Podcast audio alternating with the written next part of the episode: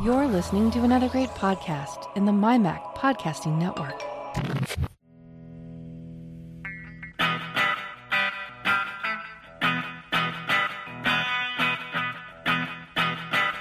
Hello, and welcome to another edition of the show where we take a wander around the week in Apple, Apple News, reviews, technology, associated products, and all sorts of other things that catch our eye. This is another episode of the Essential Apple Podcast.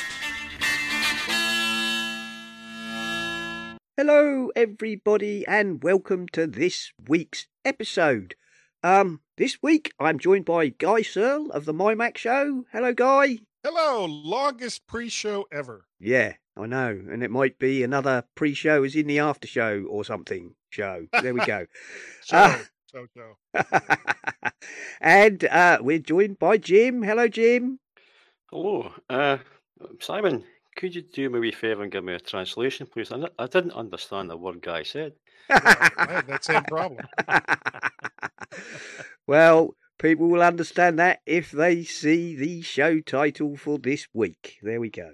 Um, and Nick is here. Hello, Nick. Hi, Simon. Hi, Jim. And Hello. hi, Guy. Yes. Hello. Hello, everybody. So, um, this week, not a huge amount going on, to be honest. Um, I've had some fun. I've had some fun this week. Um, my Safari suddenly decided that it had no remembered passwords at all. None. Absolutely none. Um, Hmm. which was interesting. And I thought, okay, um, I'll check my phone. So I checked my phone, and all the stored passwords in the passwords on the phone were gone as well. So I thought, I know, I'll I'll boot up in uh, Catalina and look in Safari on Catalina and see what passwords are stored there. None. So I can only assume some sort of uh, iCloud cock up had decided that uh, all my passwords were to be erased, gone. Well, if What you, did you check in keychain? Oh yeah, my, my keychain um seems to be reasonably intact. Uh, there's a few things missing from keychain, and I also use LastPass. Luckily, my LastPass is of course intact. But um, when I was trying to figure out what was going on with my passwords, um, I upgraded to the latest Big Sur beta, and uh, then I found that my LastPass uh, was claiming that the extension was not installed, even though it was. So I had more fun Hmm. with that. Luckily, um, I dickered about a bit, and then in the end, I just uninstalled LastPass and then reinstalled it, and uh, normal service of LastPass was resumed, which was something. Now you you did a backup of that before you you took it out of your system, right? Well, it's stored in the cloud, LastPass, so okay. Okay. that that's stored on the LastPass servers. But Yeah, um, 'cause Otherwise, that could be bad. Yeah, that could be very, very bad. Especially as Uh, all my passwords are, you know, computer generated 16 character random strings. So I don't even know what most of them are. So, uh, So this could have presumably have been a, a bug in Big Sur that, that has affected iCloud. I've, I think I think I think it would possibly be related to the major outage that Apple had at the beginning of the week because um, there was it might have been Tuesday evening. Um, I found I was logged out of all my accounts Oh, and I had to re re-log into everything. And when I looked on the, the web uh, and checked the, the Apple's you know site for uh, the systems, there was quite a lot of things down. So it could have been because of Ah. that. Yeah. Well, Maybe. remember remember as well that this is beta software, so it could very well be that whatever version of LastPass or other you know password protection systems that you're using isn't currently compatible well, that, with uh, that I mean, particular beta. LastPass has, other than the thing where it decided that it couldn't see the extension, even though it was installed, so I uninstalled it and reinstalled it, and then it was fine. LastPass has not. It, it, it appears to be Safari. It's Safari that's yeah, lost all its Safari passwords. passwords. Yeah, Yeah. all Who the ones. it that makes size- Safari again? Yeah, it just works, chaps. It just works. Huh. Okay. Um, Was that after the big? Uh, there was there was um an update for Safari. Did that happen after the update? I think it did actually. I think I installed the. Although I don't use Safari, Safari, I use the technology preview. Um, Right. Hmm. I don't know what version of that I'm on, but there was an update to that, so it could it could have been that. Um, Hmm. But Um, it- I, I can only s- I can only say, Simon, I feel sorry for you, but if you will live on the bleeding edge.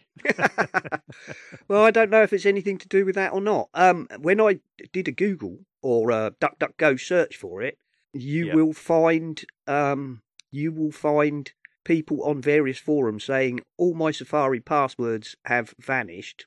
How can I get them back? Going back for several versions of the Mac OS. Oh, that's interesting, isn't it? So it appears to be something that uh, just can randomly happen. So, listeners, make sure that storing your passwords in Safari is not the only place you keep track of them. yeah. Put Yeah. them in LastPass or 1Password or, you know, at least the Mac keychain. But as I Yeah, say, or- some things from my Mac keychain seem to have vanished, but luckily not all of them. Yeah, the other thing you can do, and I, I know you can with 1Password, but you can do an export into like a spreadsheet or something like that, and then basically password protect the spreadsheet as a backup.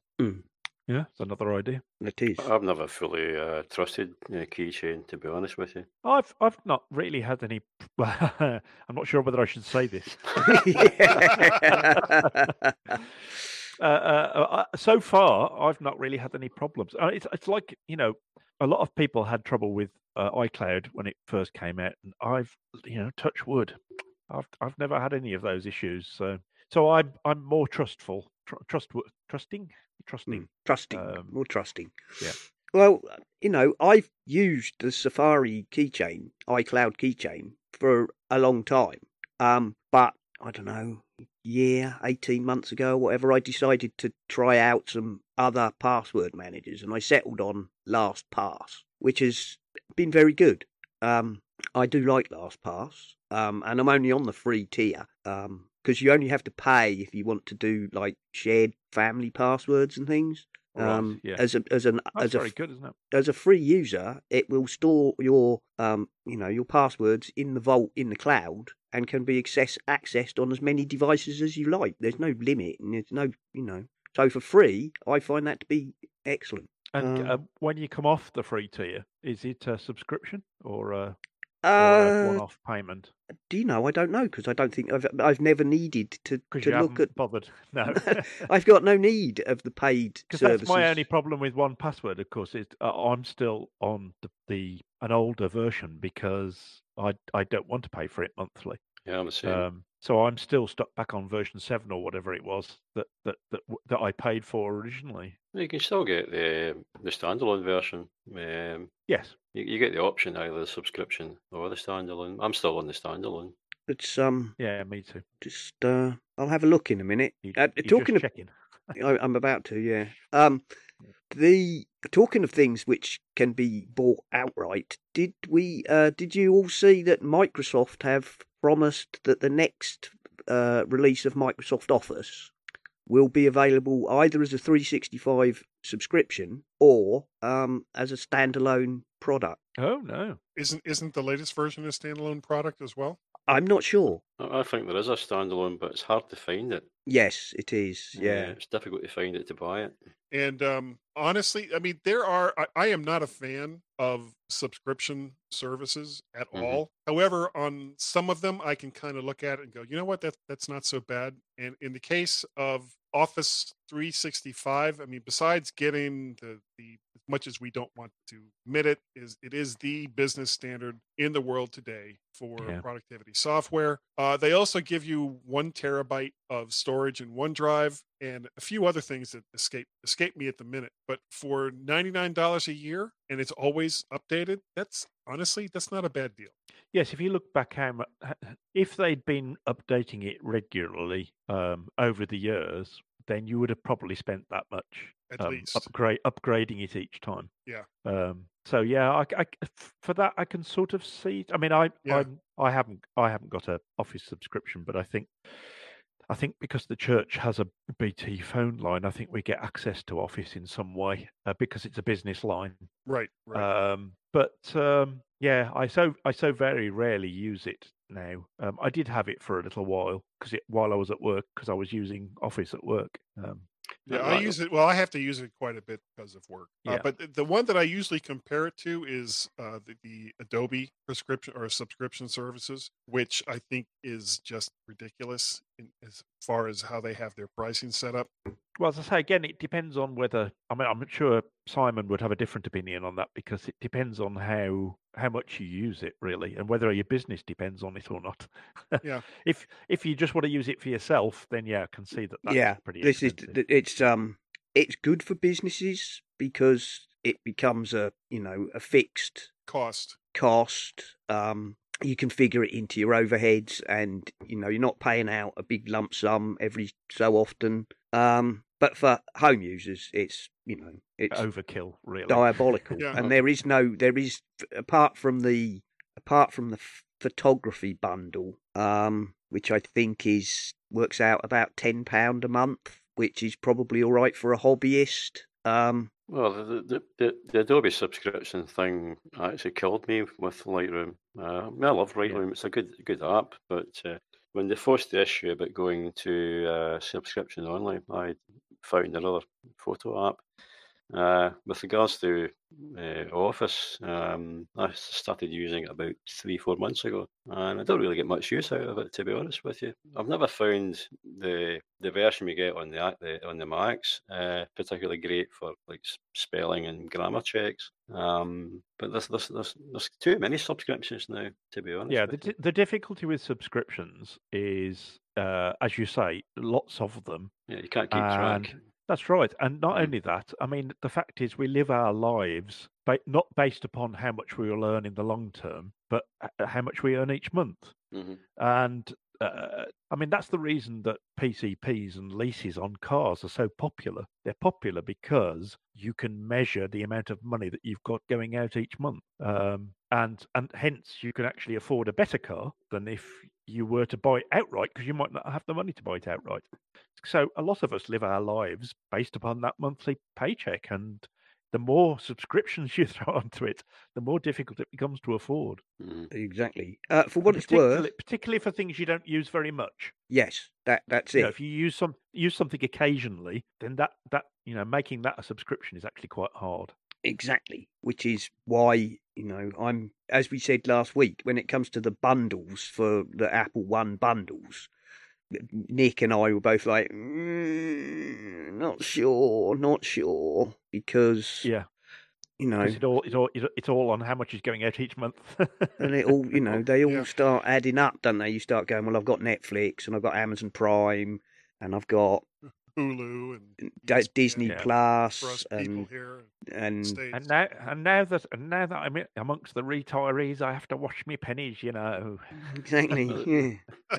The, the likes of Apple One, um, when I added up what I actually use, um, it's more expensive to go for the basic one than to stay as I am. Because at the moment I've got the Apple TV uh, Plus for free. I don't see me. I don't see me taking it on as a paid uh, subscription. Um, my uh, iCloud storage, I pay like two forty nine a month for. Can't remember how many gigabytes it is, but it's plenty for me. Uh, so really, I'm paying out two pound forty nine against. Was it 14, 15 yeah, pounds about about Yes. fifteen pounds, I think. for the basic one? Yes, I mean, what, when you've got, uh, uh, as we were talking about last week, I mean, when you've got, say, you've got like me, like you've got Apple Music, and you've got two forty nine for your for your for your storage, um, it it gets close. The, the problem is, as, as I said, the if you can't add extra storage to those Mm. bundles, then you, I'm not going to go for it because I'm using over hundred gig of storage. I, d- I don't know if you can or not. I've not I've not dug into it, but if you could, it would probably be like okay, so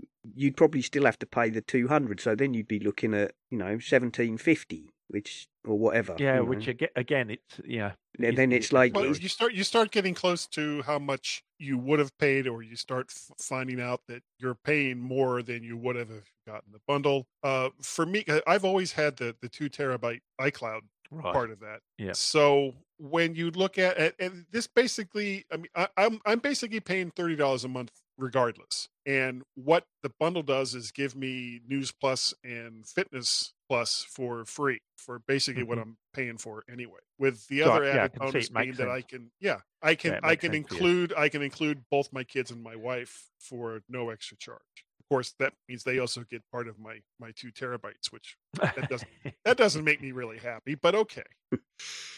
Um, and for what it's worth, LastPass uh, is fr- the, the tiers are free, convenient, reliable password management with access on all your devices for free. Um, but that's one user. Premium, Yeah. multi-device password sharing with one gigabyte of encrypted file storage for personal security. That's two uh, two euros ninety a month. Um, I don't know what that would work out in dollars. Probably about the same actually. And yeah, more or less. and a family uh, package is uh, secure password management with six premium licenses for easy password sharing for three ninety euros a month. okay, so none, none of those are ridiculously high, no, are they? none of none of them No. are shockingly expensive, but they are a subscription. Although Yes. obviously the family package, if you have up to six people to share with, is amazingly good deal. But if you're Yeah. just like me and I don't need to share my passwords with anybody else, I mean it's free, Cool. which is pretty So you're just using one device then? No, I can use all my devices. Well, you can use all devices. I, I thought you said it was just the one device. No, it's one one user. You, Ah, I've right, I've okay. seen people review LastPass and claim that oh, you know, on the free you only get one device. That's not true. You get one user, so I can use it on my laptop, my desktop, my phone, Hmm. anything I like. Um, Ah, that's not bad. that's all free because it's just effectively access to the cloud uh, storage. So there you go. Um, what else have we got? Um, Donny, I think, put this in. Uh, speech downloader is trying to modify your system pop up on the Mac. Um, apparently, some people are getting persistent pop ups uh, with that message. Um, and I believe this link from Donny is how to fix it. Um, let me just check back in the Slack. I'm pretty sure that's what that's about. Um, apparently, it's related to Siri, and uh, if you, I don't have Siri on on my Mac, so that wouldn't um, wouldn't affect me. But um, do you? Any of you guys use Siri on the on the Mac?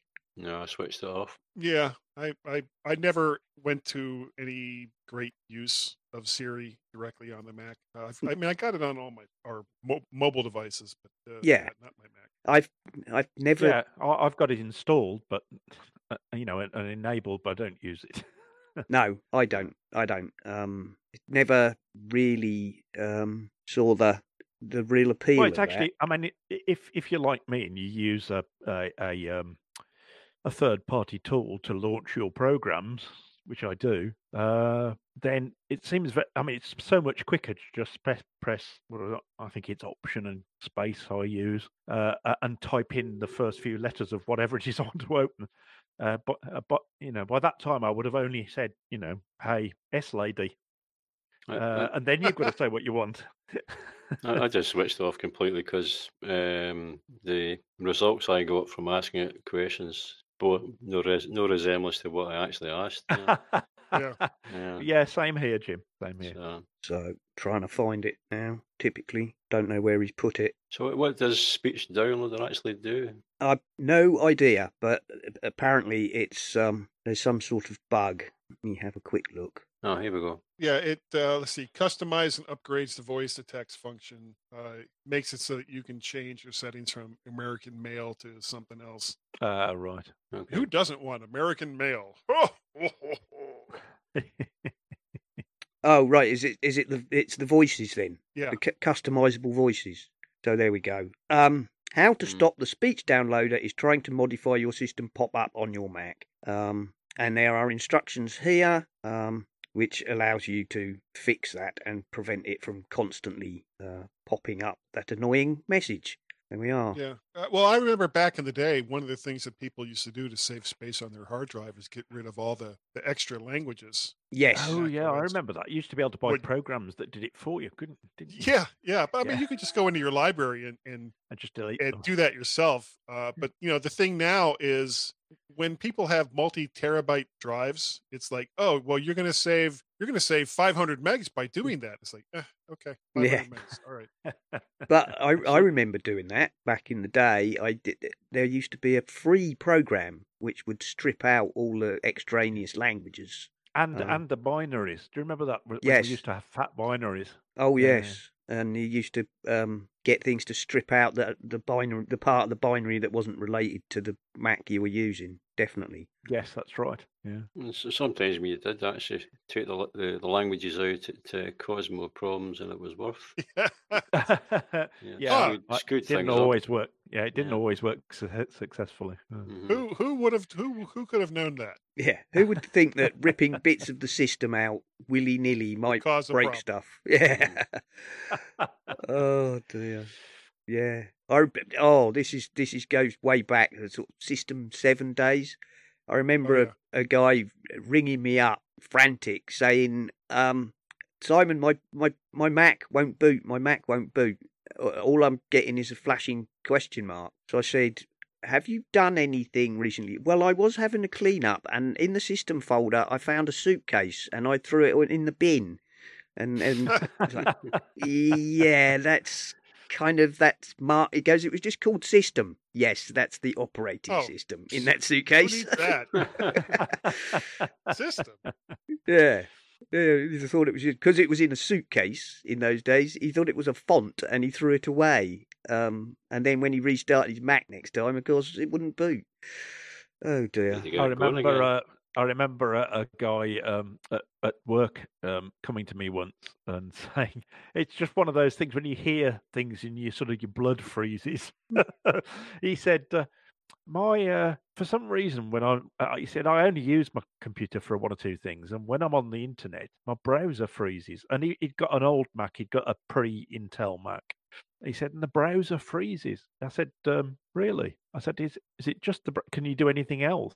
He said, oh no, it freezes the whole computer. And I said, so the computer's freezing? He said, yeah. I said, um, do you get any noises from the computer? He said, well, uh, it, it, it makes a ticking sound sometimes. and I said, I said, Oh, have you got any any way of backing up your computer? Yes, the said- click of death. said, no, no, I haven't. So the next day I appeared with a memory stick and said, back it up and do it now. Do it now, right now. Yeah, the click of death. Oh dear. Mm, that's something. he did we- manage to save it. He did manage to save all his stuff. So I was very proud of myself. Yeah. But he he obviously was on the on the on the brink Cusp. of hard drive death. Yeah. Yeah. Oh yes, we all remember that horrible sound. Tick tick tick. Ugh.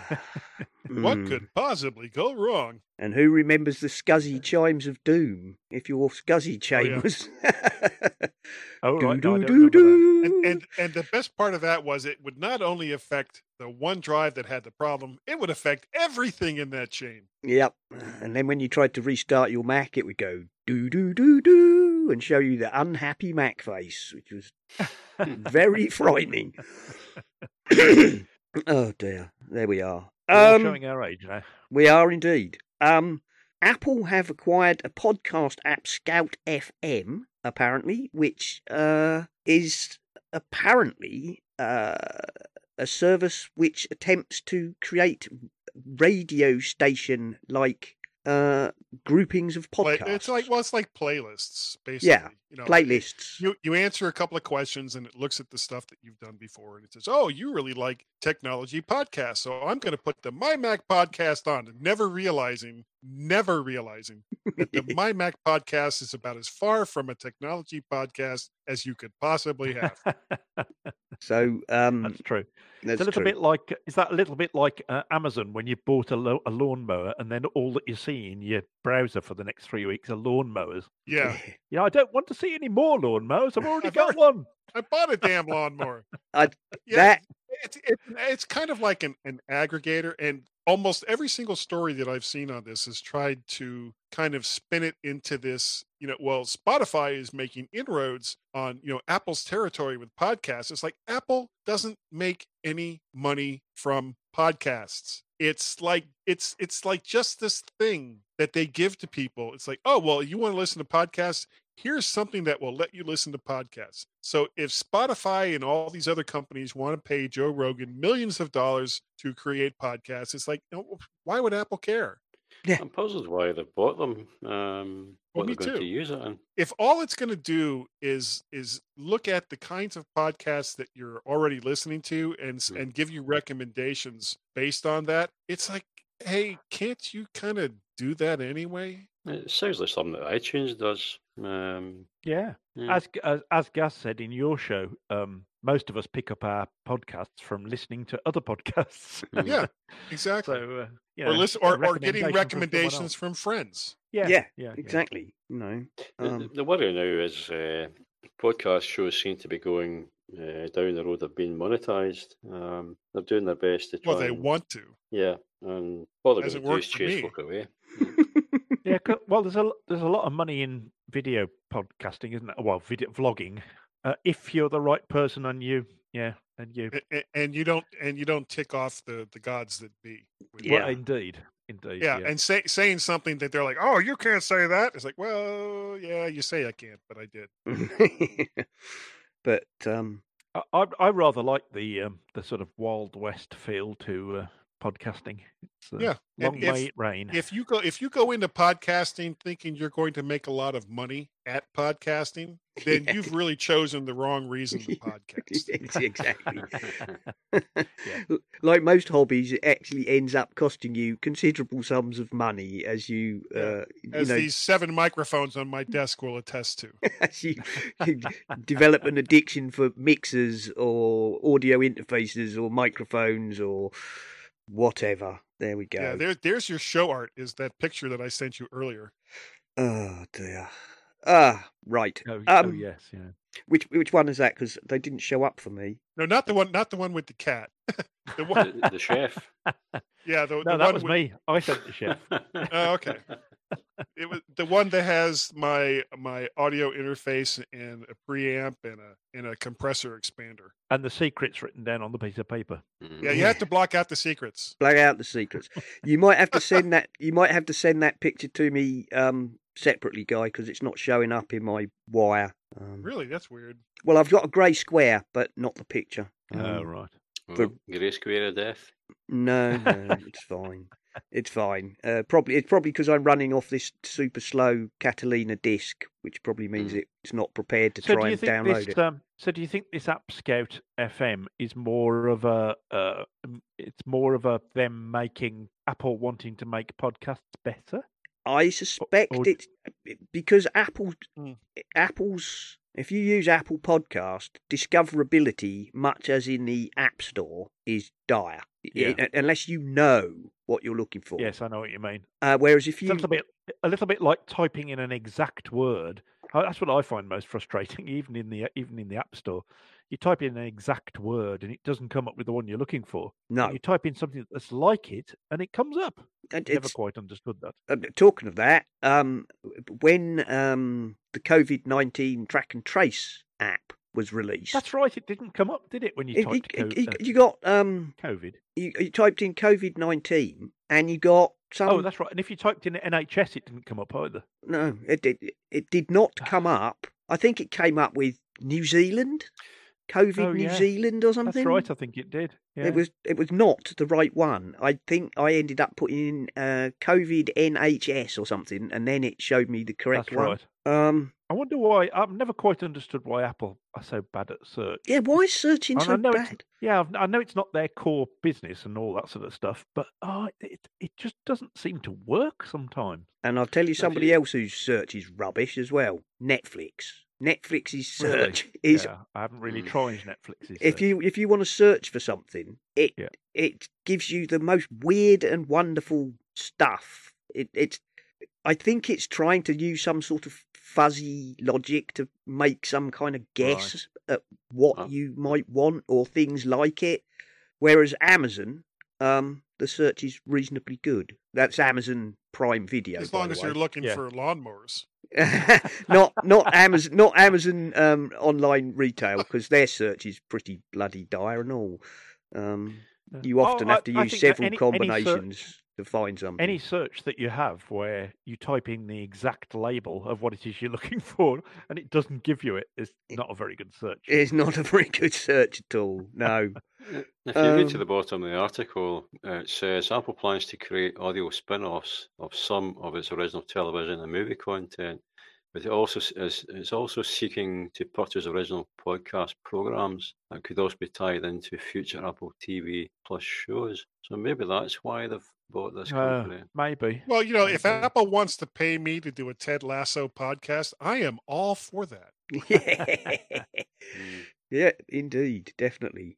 Um, Amazon, um, talking of Amazon, have uh, launched this new Luna Cloud gaming service, which will be available on uh, for iOS because they're doing it as web apps. Apparently, I'm not sure how that's going to pan out, but Mm. um, p- people were quite surprised by that. They because um, of all this other hoo ha about games and um, streaming game services. Although, as we said last week, Apple appear to have come to uh, some, uh, you know, some resolution with Microsoft because Microsoft, I believe, are going to be um, distributing their game service on iOS. Um, Well, I mean, really, really, what it all comes down to is in-app purchases. Yes, and if you if you've got a streaming service that you know you can't just go to and say okay i want to play this game or i want to listen to this content or i want to watch this tv show and have it be part of the experience and instead it says oh okay if you want to play this game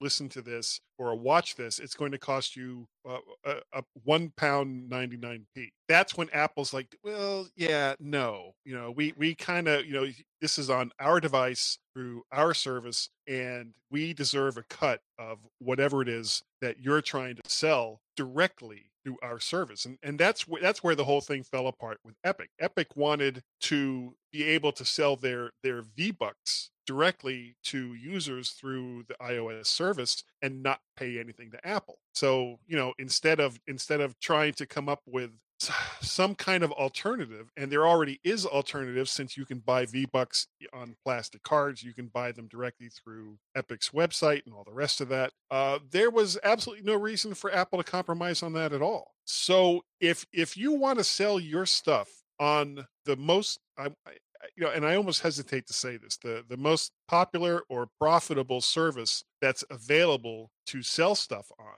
then yeah you know if you put stuff in walmart or you put stuff in best buy guess what? They get a cut of it. So if you want to sell stuff through ios just give you know come up with some way between you and apple especially if you're if you're a big company to sell your stuff to where both parties make out, then great. But to just sit there and say, well, Apple's a monopoly when they aren't, or, you know, Apple shouldn't have any bit of our service, even though our service wasn't popular before we were on iOS. You know, it's it's like it's like you can't you can't have it both ways. You can't sit there and let you, whatever it is that you're doing become really popular through iOS and then not also give Apple their cut. It's it's that's not really fair. Nope. And anyway, we all know that Epic are not in the least bit interested in, um, you know, all this stuff about um, making it fairer for developers and No, they don't give a crap about They don't that give at all. a crap They- about that. All they No. want is to pocket their own All money. money. It's all it- that's right. It's all about making as much profit as possible themselves, of course. and that's fine. But then, so sell your V Bucks outside of iOS and make it so that when you log into your account in iOS, those V Bucks are available to do whatever it is you want to do. You're not selling it through iOS. But let's face it, what Epic wants is in app purchases without giving any money to Apple for that privilege. Exactly. As- As far as I can see, um, it's Amazon have partnered with Ubisoft to bring these games. It looks like there'll be hundred games at the beginning when it you know it starts up. Um, and as far as I can see, originally uh, streaming wasn't allowed, but it's going to be allowed for this service. But each game has to be submitted to the App Store to, for it to actually be allowed to Yeah. to work on iOS. Yeah. Yeah. Yeah. It's, a- So- it's a little bit like uh, uh, I, I I've I've thought about this before. It's a little bit like uh, you owning a shop or owning owning a store, say, Mm. and um, you sublet that store to to someone else um, on the condition that they don't sell the same kind of things that you sell. Mhm. Uh, and then they and then a little while Uh, you, you go to their store one day and you find that they're selling some of the stuff that you sell and At a cheaper you know, price. at a cheaper price. And you, and you say, "Well, hold on a minute, this is none." And they say, "Oh no, no, you're just a monopoly." "Yeah, but you're in my store. Apple must be still getting their thirty percent cut off this. Though. Yeah, I think I, I just wonder sometimes whether if Apple just compromised a little, you know, make it twenty five percent perhaps, or that it, all the all the moaners would go away. I, I don't know. I mean, I'm, i know there are other stores that charge just as much, like um, well, oh, Google's Google like, charges like Google, just as much. yeah, and and so I, I, I don't know. And I'm uh, I'm told by people who know more about these things that Sony and Nintendo and Microsoft charge, you know, fifty percent or whatever. Um, well, even even if it's only even if it's only fifteen to thirty percent, like like what Apple does at thirty percent. Yeah, these these are exclusive exclusive deals to sell content through single platforms. So the Xbox and PlayStation and the Wii and iOS, these are these are, are single platforms that aren't open to other people to just come in and sell their Yeah, stuff. So right. you can't, you know, if you want to proclaim that Apple is a monopoly because iOS, you know, only you can only buy stuff through the iOS store, well then you better start you better start looking at Sony and you better start looking at Microsoft and you better start looking at all of these other platforms that only allow things to be sold through their service. It's a bit whenever like a- I uh, It's sorry, a bit like going into a store with, you know, going into a, a restaurant and then bringing your own meal in. Jim. yeah, yeah. I don't think Yeah, they'd be yeah, very they happy frown at about that. Yeah, they kind of frown at that. they tend not to like that very much, do they? Um, Huh. there we are. Um, There's, I know they keep going on about this thirty percent, but my understanding was after a year or two that reduces. Well, not not not for in-app purchases. It's for other types of content. It's it? for subscriptions. If you if you Yeah. retain a subscriber for Mhm. the first year, you give Apple thirty percent of the subscription fee, and for subsequent years that they continue to be subscribed, you only have to pay fifteen percent. right. or yeah, or whatever whatever the percentages are. But it goes down for Yeah. subscribers.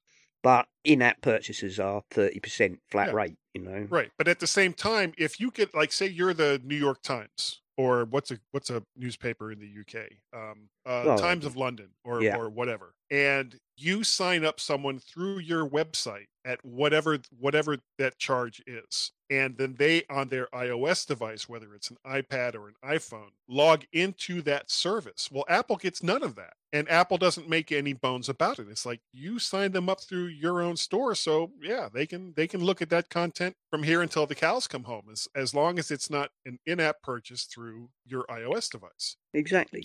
The, the thing I would love to see them do is allow you to actually download an app and trial it. Um, Because too many times you've bought uh, an app or you've paid for a um, Premier upgrade to find that it's absolutely useless. Um, I did that yesterday. Did an upgrade or the Premier upgrade uh, in Wid- Do. I think that's how they pronounce it. And to be honest, it was a waste of money. I can't get the thing to work. I, I I think that Apple took an early decision that the App Store prices were priced at such a point where it wasn't worth. I mean, I Yeah, that- agree to a certain extent. I agree with you, uh, particularly if you're spending a bit on. Uh, Yeah, that, that, on that was okay in the days when you paid 99 pence for a, an app, but now you're paying like th- th- £3, £4 or more. Um, I it's become more expensive. it has. Yeah, there I are, probably paid for quite a lot of apps which I which I never use. Mhm. if well that that's that's one thing. But if you've bought something, Jim, in the last Mhm. day or so and it doesn't work or doesn't do what you want, if you contact Apple, they will refund you. Yeah. Oh, they will. Yeah. Mm. Um, if you contact them, I think it's in, in the first few days and say I've paid for this app Mhm. and uh, it doesn't work or doesn't work correctly or doesn't do what I want, they will refund you. Um, Right, I'll have a look at that. I I recovered about eighty five pounds one time when um, my daughter un, unwittingly uh, joined one of these. I don't know, it was yoga or something, and it you know it was free allegedly, but in the small print for the first seven days, and then you'll be charged eighty five pound for a yearly subscription. Oh, right. Yeah. And uh, when it appeared on my you know my Apple bill, I rang them up and said somebody subscribed to this by accident, um, and we don't want it. And she was like, "Okay, that's not a problem. Um, we'll refund you. It takes about seven days to get your money back now." Mm. Is, that, Um, is that through the iTunes or is that through the App Store? Um, it, I'm, I'm still on uh, Yosemite. yeah. Um, you, I'm not sure exactly. You can if you dig, there is a way to do it. Right. The other thing is um, on your thing about free trials. I Mhm. think didn't they at the WWDC say something about they were going to start a new um, a new kind of code service where um, developers could issue codes for, for sort of free trials. I think so. They said something about that, which it was it was not exactly the free trial kind of concept that um, developers were after, but it's better than the one at the moment where you either have to have a light app that you have in-app purchases for, or because you can't do like time limited trials, can you on on iOS? Not like No. you not like you No. can on the Mac. You can you know you can download I don't know uh, like for example Rogue Amoeba. I think you can da- you can download all of their tools for free and try them. Um, and they're either limited or time limited. Um, you know, lots of developers do that on the Mac. You can install something and it will be fully featured for 14 days or 30 days, and then it will basically after that say if you want to continue to use this app, you have to pay me. Um, you can't do that on iOS. Um, Uh, I've, I've I googled um, request a refund for apps, and it says go to reportaproblem.apple.com Right. and sign in with your Apple ID and password. And if you see report or report a problem button next to the item that you want to request a refund for, click it and then follow the instructions on the page. Choose the reason why you want a refund and submit your request. Okay.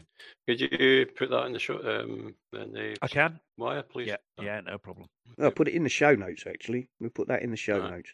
Um, Well, We- I'll copy it into uh, into Wire to start with. Sure. Yeah. Um, I mentioned the COVID nineteen app earlier. Um, it was released. I downloaded it straight away. Um, because as I said, I must put my money where my mouth is. Um, unfortunately, there was um a bit of a major cock up in that apparently initially um you could not self-report a test result if you got it via uh, the NHS at a hospital or the Office of National Statistics uh, random sampling or uh, in uh, what is it English Health whatever it is um, which made up about 32% of all the tests um, Oops. oops. Um, there was uh, once that started to spread um, online that if you had a you know an NHS test or a uh, Office of National Statistics test, you could not you would not get a code to be entered into the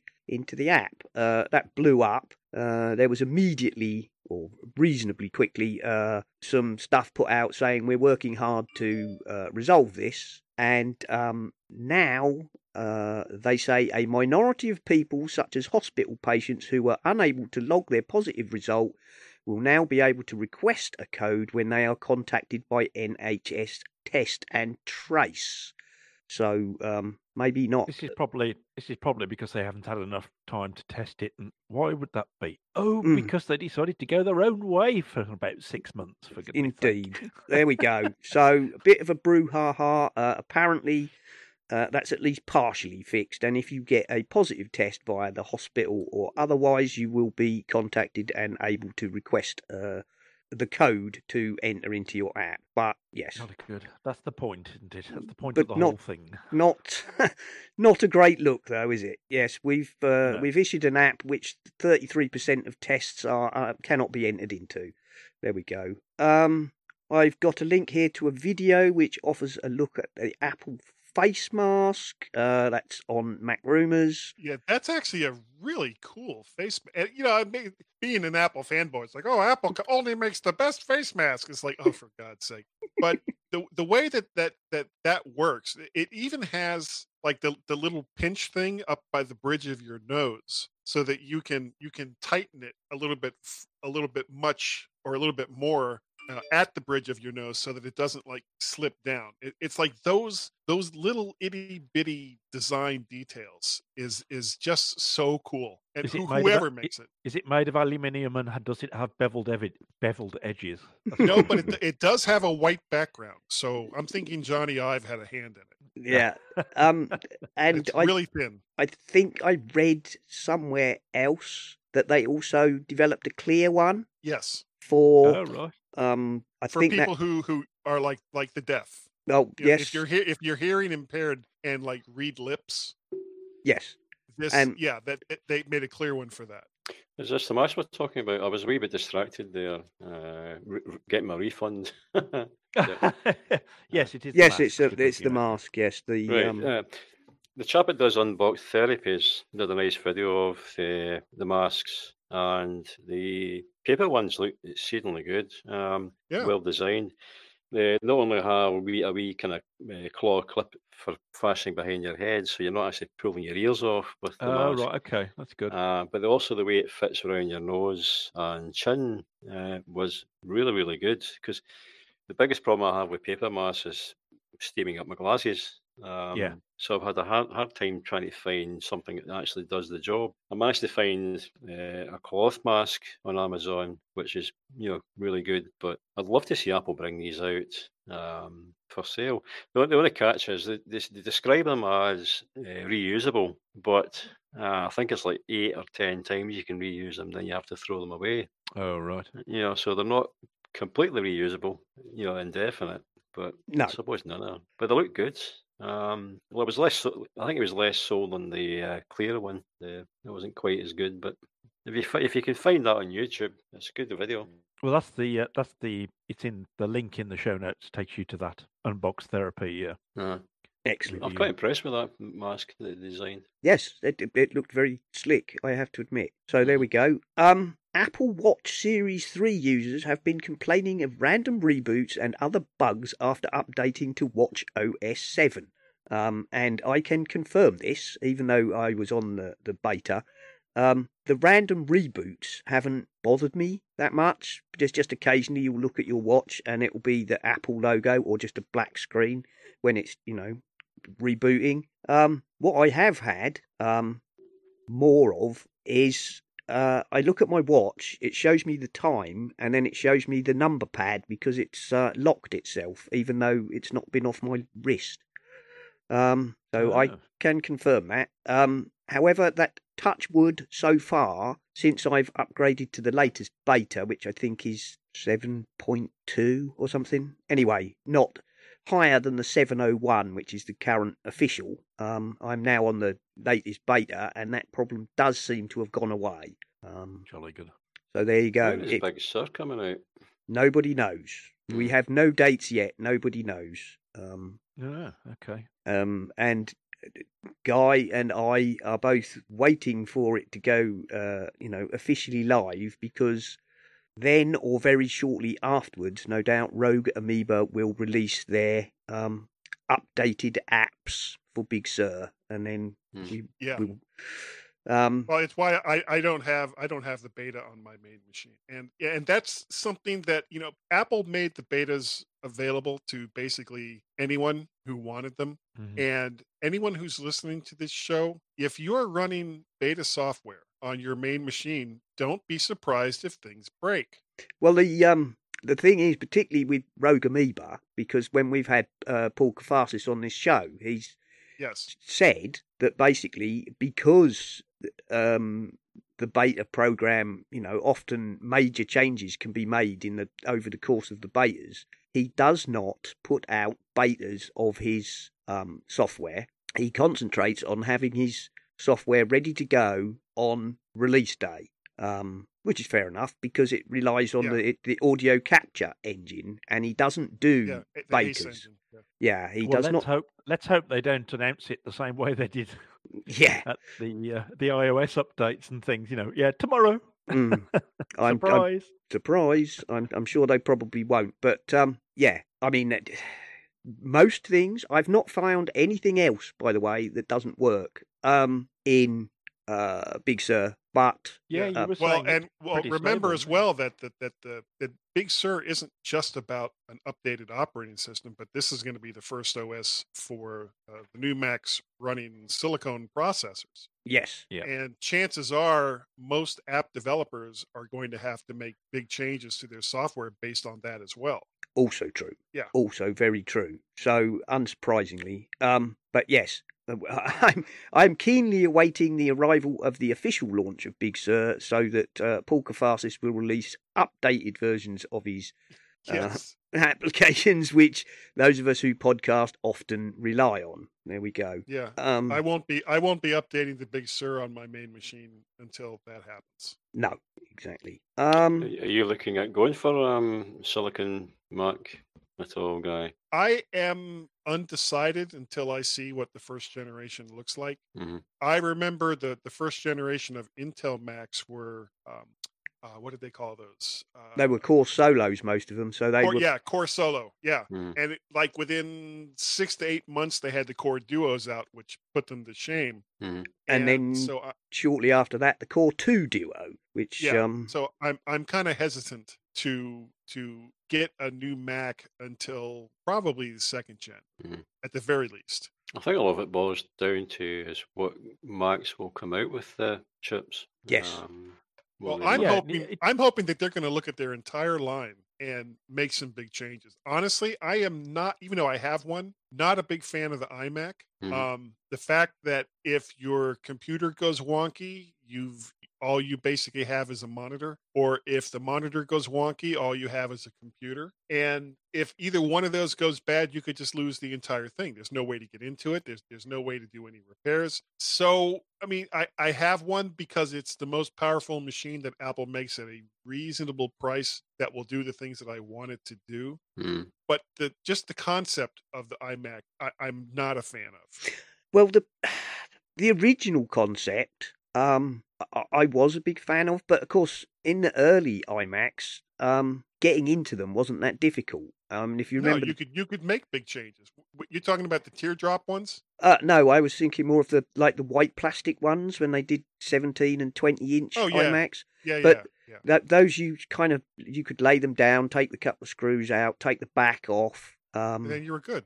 Yeah, and even the um, early aluminium ones, you could take the glass off without um, special tools. You just needed a couple of rubber suckers to pull them off the magnets. I- Um, I, think for the I think for the for what they were, i.e., all-in-one computers, they were they were the best of their kind.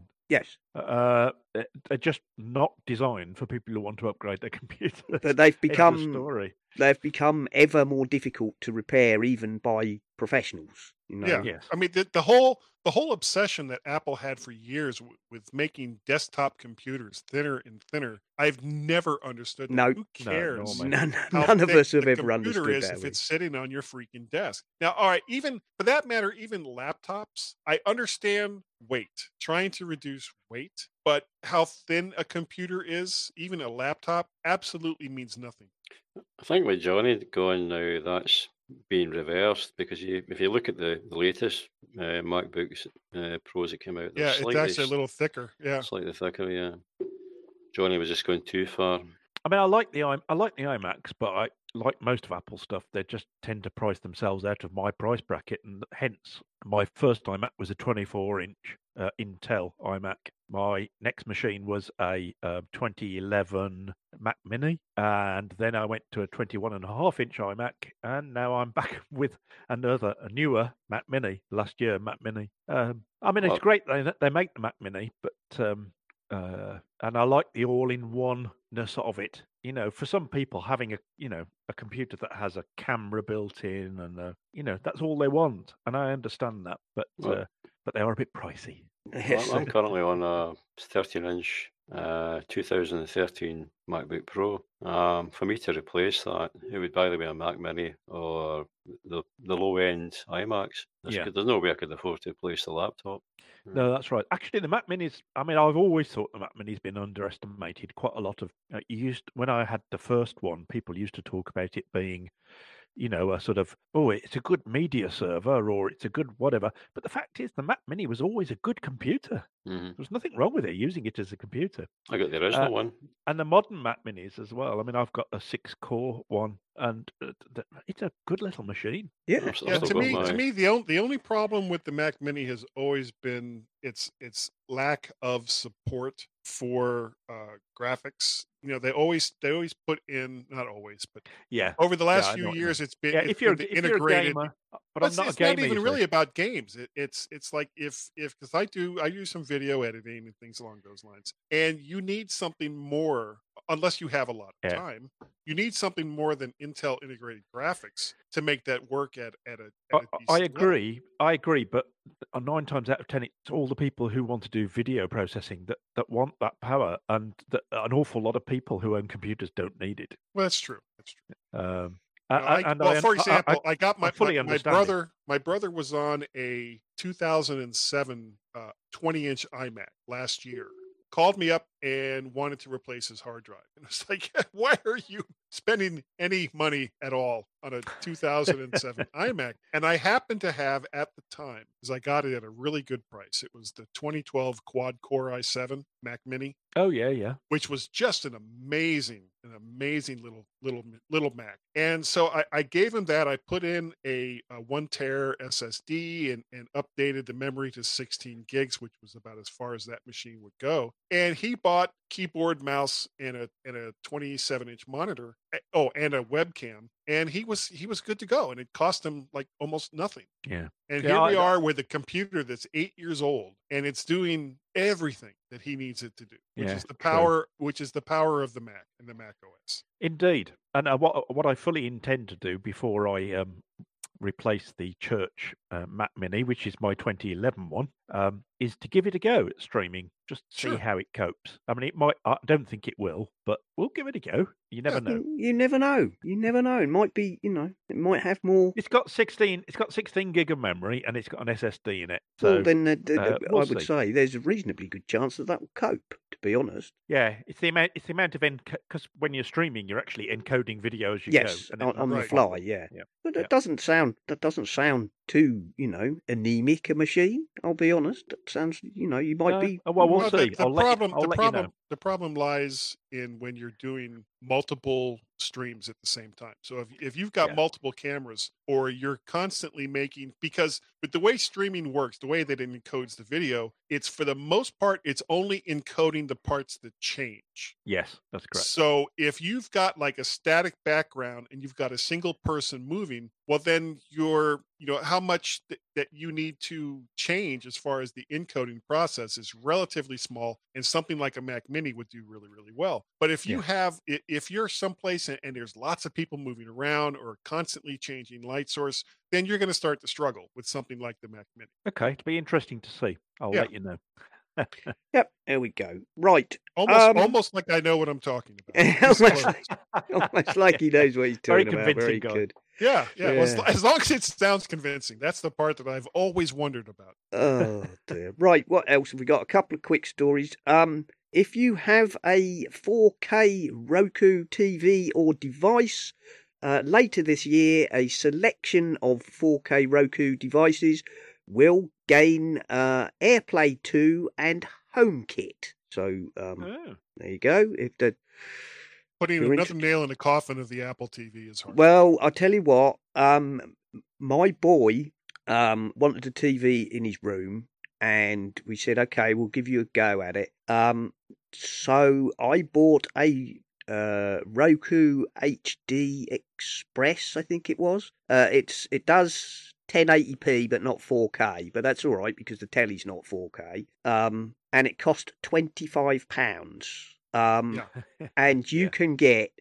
you know, uh, iPlayer, ITV Hub, all four, uh, whatever the Channel Five one is, the Roku channel. Um, you can get Apple TV on it. You Yep. can get um, Amazon, Netflix. I'm not sure about Disney Plus. You may even be able to get Disney Plus on it. Um, that's a fraction of the price of an Apple TV Yeah, two hundred dollars. with uh, uh yeah it doesn't you know it doesn't do games and it doesn't have um I don't think it has much in the way of storage or whatever but if you just want to connect a TV so that you can stream stuff which is what he wants you know he wants to be able to watch YouTube and um Amazon and Netflix um and the like that's why would you buy an Apple TV these days you know No Um, reason yeah. to. no Yeah, reason precisely. and it's got mean, a better get me remote wrong. I like my I like my Apple TV, I like As my do Apple I. TV I, I, I've got two of them, and Yeah. they're connected up to both TVs in the house. But you're right, I'm, if you were I'm not recommending it someone anticipating else- seeing another one. I'm not. No. I, I don't think I'll be buying another one. no. no,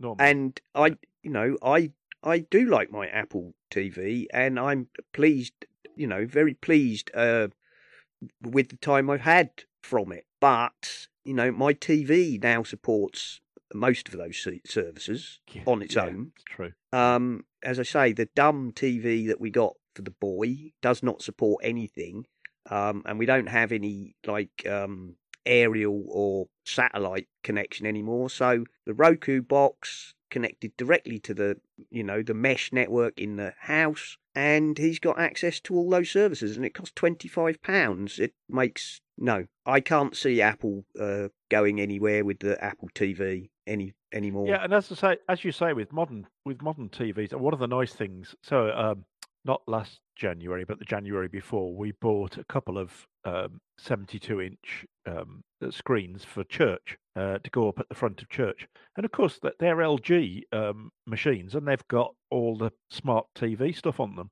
So um, we have uh, scouts and guides and things down at the church, and they they can use. Sometimes they'll have a, an evening there, a a sleepover, and they'll watch a movie or two. And of course, all that someone has to do is rock up with their um, Netflix account or whatever and plug it in, yeah, and uh, and they can watch what they like on them. So, and that's without a plug in anything. yeah, exactly. So there we go. Um, Marques Brownlee, uh, you know, who's well known. Um, if you've seen all this stuff around Twitter of people making weird and wonderful um, customized home screens with custom icons and all, all sorts of other uh, tomfoolery, um, Marques Brownlee has a YouTube video called The Ultimate iOS 14 Home Screen Setup Guide, where he describes three different levels from the basic how to put widgets and things onto your home screen, all the way up to how to do the full blown um, customization with all your own icons and everything. And it's about Oh, 10 minutes to long. Watch that. And uh, yeah, That's a it- good video. Yeah. Yep, yep. It explains how to do it. So if any of you are keen enough to make all your own icons so that no one else can use your phone and you get confused about where you put everything, go ahead. There you go.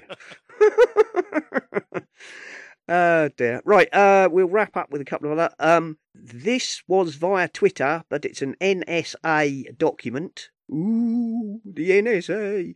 Um Zoom does not score too badly against many other popular choices.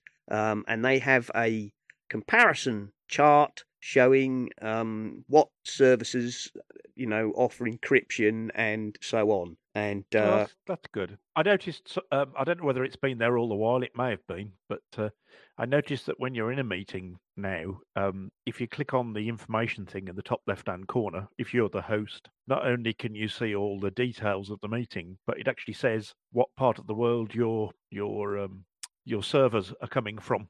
Oh, So I no, checked on Saturday, and it was somewhere in the Netherlands. Apparently, I'm sure that- that's probably that's probably new. But they've, you know, to be honest, Zoom got ragged on, um, and possibly rightly to some extent. But they were a little, you know, they were Yeah. this little company They were a little producing a, company, tool, Yeah. um, which some people were using, and something happened. I'm not quite sure what, and they went, you know, global, viral, ballistic, and uh, all of a sudden had to, you know, up their game. Um, I'm but still wary of using it, to be honest with you. I mean, I, I got an invite to go into a meeting tonight uh, about seven o'clock, and I probably wouldn't do it. Mm, Um, I'm I mean, It's 30 about it. There's 30 million people in the in the, in the world Mm. using it. yeah, it's It's, it's, probably just my tinfoil hat. Yeah, and they, you know, yeah, they you stepped their game up, up, Jim. Yeah, they have they have stepped their game up quite considerably. They made a lot of big improvements. Um, you Yeah, know. the last release was quite a biggie. yeah, uh, and they've made a lot of. It. And anyway, the NSA there compare them against. Um, and if you look, uh, it's it's actually probably more secure than Skype for Business or Microsoft Teams or Oh, um, several others. If you look at their chart, it uh, the, the only two I could spot that decidedly, you know, oh sorry, three that decidedly outgun them are WebEx, which is Cisco, unsurprisingly. yeah. Um, but they've that's been a long time. that's very expensive to use, um, but very secure. Telegram, unsurprisingly, as they, you know, uh, tout themselves as a privacy-focused service, and Wire, um, which of course is the paid for. I'm sorry, version. who? Wire. Oh, I missed that last. one. The other one you see, the, the other one you usually see on um, some of the YouTube videos of uh, American news channels is uh, uh, Cisco. Yes, that's Web WebEx. That's WebEx. Is that WebEx what that yeah. is? Right. Okay. I've Mm. used WebEx at work. Yeah. Mhm. Uh, we used WebEx for our Mac user group for a little while um, because our chairman. Uh, this was when Zoom, you know, when the pandemic first caused everybody to lock down, and there was concerns about Zoom at that time. and All the news about how insecure it was. So we used WebEx for a couple of meetings, but then um, when Zoom made a load of changes. Um, and upped their game. We went back to Zoom because it's so much easier to use than WebEx. To be honest. Yeah. The one that doesn't seem to get mentioned much is um, FaceTime. Yeah, with its multi- multiple uh, user. I've never, I, I've never heard of anyone using it. Because no. Um, because they made the big it- thing about uh, you could have a whole lot of people on it. Yeah. they do, but it doesn't. It doesn't offer any of the services that things like Zoom do, like breakout rooms and you know private chatter and or a whole load of It'll other. only work if you're all. It'll only work if you're all on on Apple stuff. So Mm. Yeah, and uh, you got to be on what iOS thirteen or later for the for the multiple big thing. I can't remember. I can't Mm. remember, but it too restrictive, I think. it's too restrictive. It, it, it re- realistically, FaceTime was never really designed to do more than be a one to one video call, was it? That was its. No, that's right. It, it was, you know, its its initial in, intention was, look, you know, you can from your Mac or your or your phone or your iPad, you can, you know, call the grandkids and that sort of thing. It was never really in, in, in designed to be a multi-user uh, thing. There we go. Um, apparently, uh, Alexa, I'm being pulled over. Ring has announced a new in-car camera which can record police interactions if you simply say to it, Alexa, I'm being pulled over. Um, that's from the Business Insider. Um, Yeah, except except now Amazon would know that you know you're doing something to get you pulled over by the police. there or we no, go. no, Alexa is Google, isn't it? No, Alexa is no, Ale- Amazon. No, Alexa's Amazon. Amazon. yeah. okay. So There then you'll are. start seeing things in people's sidebar. How to not get pulled over by the police. um, after last week when we talked about the default browsers, Brave has now uh, added support to be an iOS 14 default app. Um, told you more would be coming, didn't I? I Um, did. I have tried it, um, and it seems to be unable to open up uh, links in news stories. You know, where you can put in your comments. It doesn't seem to want to open them. oh, okay, there we go. That's Jim's Jim's damning review of that. Doesn't no, seem to work. damning, it just seems to be a bug. Uh, it Okay. to. Yeah. Um, It's got its own VPN built in, which is quite good. Yeah. Um, Yeah. Uh, I've got a, a, a, a link here to Ars Technica as well. When coffee makers demand a ransom, you know IoT is screwed. Um, it's a it's a Just pay it. Just Yeah, Pay just it. pay it. Yeah. just pay it. Don't It's a even think about it. it's a it's a quite a, a funny read. Um, it's you know it's uh, a researcher who decided to kind of figure out um, how he could hack this coffee maker which he bought because it when you turn it on it turns on a default unsecured um, SSID um, and well go go read the piece. Uh, the bloke admits that you know the work he went to to do this is not really a viable um, attack vector, but uh, he points out just how dangerous it is. He he made it um, squirt water and you know bleep and flashlights and demand a ransom.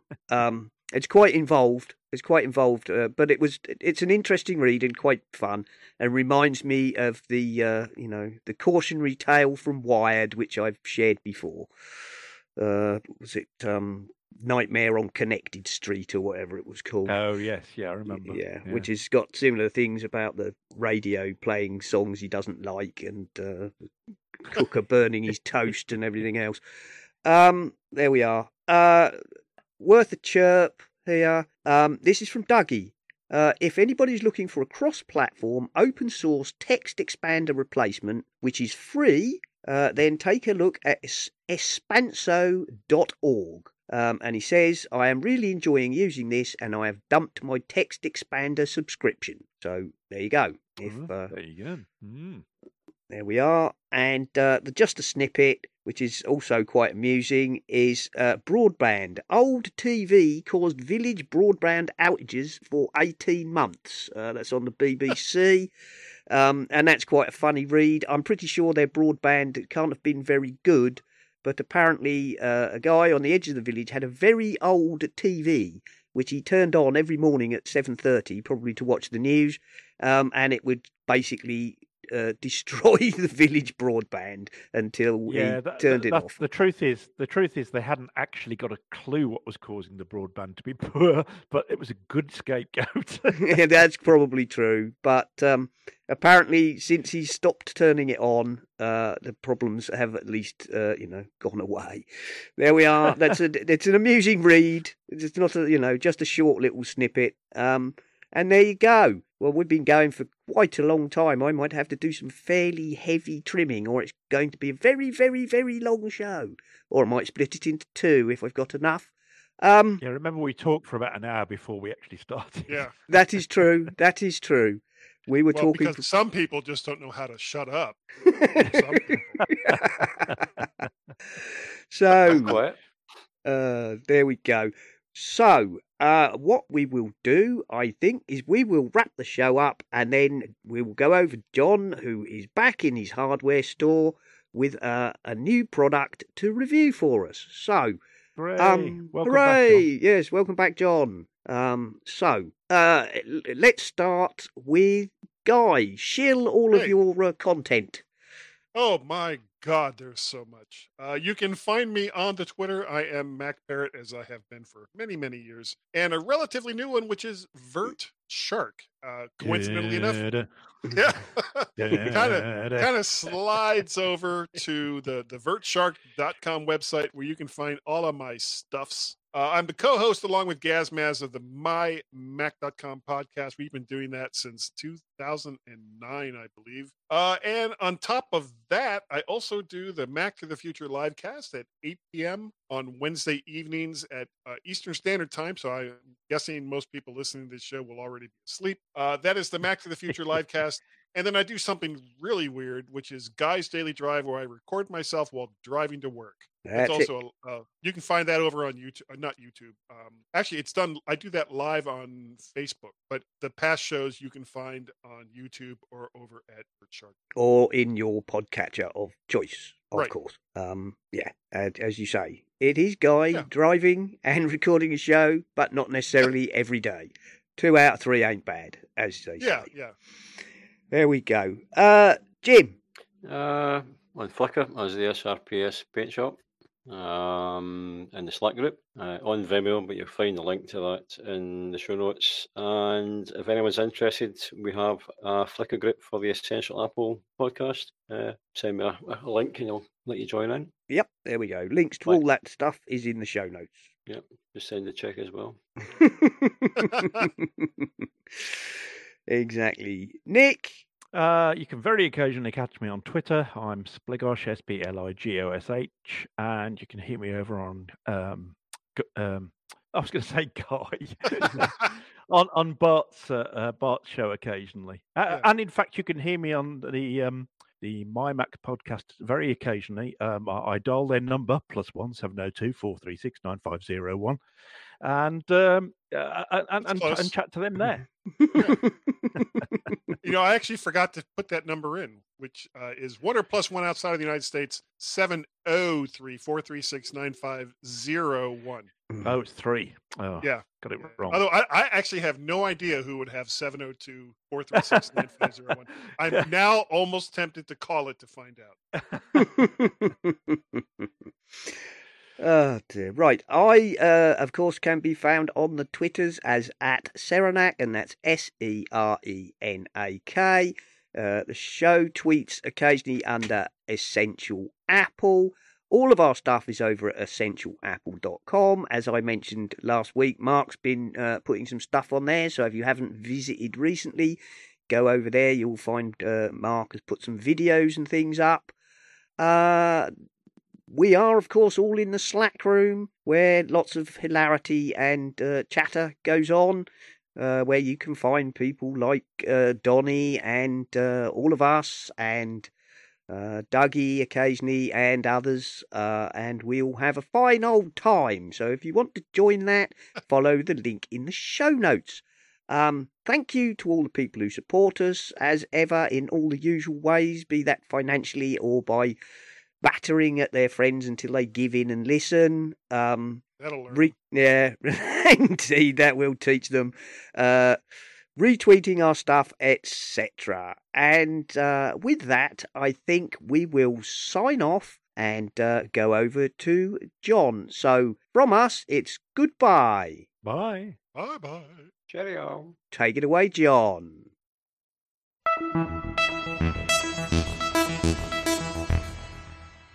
Nemo's hardware store is back just in time for the fall cycling and hiking season with the Free Move Hydration Backpack.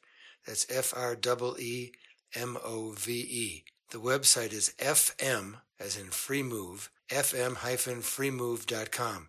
We will have the link in our show notes here on this episode of Essential Apple Podcast. I've taken it out and I filled it with water and I've made sure that the water comes through into my mouth when I bite gently on the rubber tip. The bladder fills up easily. It's very, very high quality, incredibly versatile. Has lots of pouches and pockets and ways to secure it to yourself. It's really ruggedly built. Several different components to it. It's got a cooler bag, a bladder, a nice little backpack, an accessory pouch. Highest quality for under $50, only $48 in the US. So what I did today is I took it out for a test drive, and then what I'm going to do next time is actually do a recording when I'm out using it. So let's find the link for the Free Move Hydration Backpack. They call it 3 in 1 Black, and they call it the most complete all in one hydration accessory.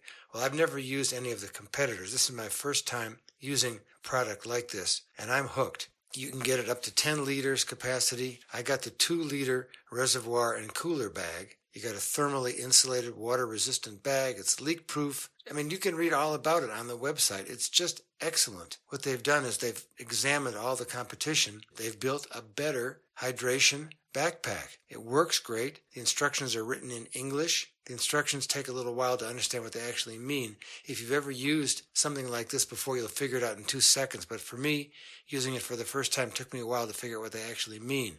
But once I figured it out, it's very easy to fill it up, rinse it out, get the water out of it, use the cooler bag, put stuff in it. It just works great. And I was very impressed. I've been waiting a long time, I must admit, to take this thing out for a test drive. Between the forest fires and the extreme heat here in southern Arizona, I had a couple of injuries. This was not the best cycling summer for me, but now that it's cooling off a little bit, I'm going to be out on the cycling trail and the hiking trail as often as I can with the two liter reservoir and cooler bag from the Free Move Hydration Backpack 3 in 1. Amazon US $48. We'll try to get the price in your country. So if you've ever wanted to use something like this to carry your water with you, you can even go up to 10 liters with a different configuration that they have. But the one that we have for review is 2 liters from fm-freemove.com. Superior product. We really look forward to using it on the bike trail for a nice long trip where I can use up all 2 liters of that water and feel the weight on my back go down. Thanks for listening, and Nemo's Hardware Store will be back soon with an actual road trail test of the Free Move Hydration Backpack 2 liters, 3 in 1.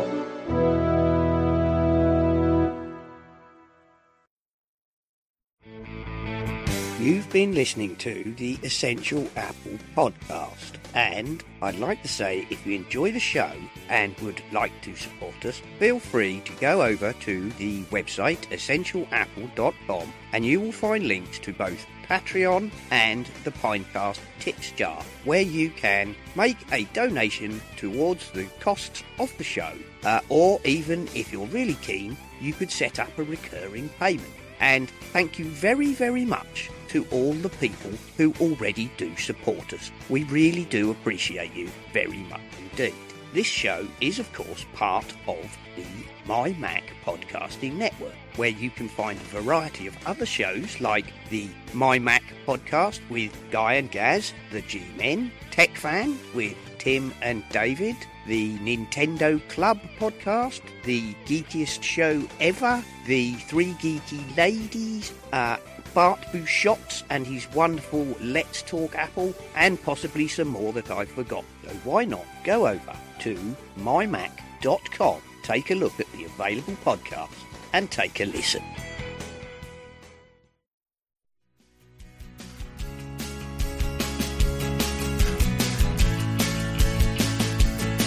Some people like their live casts to be informative, to the point, provocative, and timely. The Mac to the Future livecast is some of those things, but we won't say which ones. Join Dave Ginsburg, Guy Serle, and Warren Sklar for a weekly dose of Apple fun every Wednesday night at 8 p.m. Eastern Standard Time over on Facebook or in the Mac to the Future Facebook group.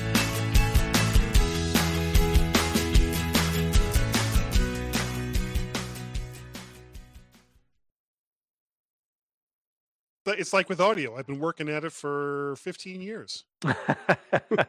One of these days I'll get it right.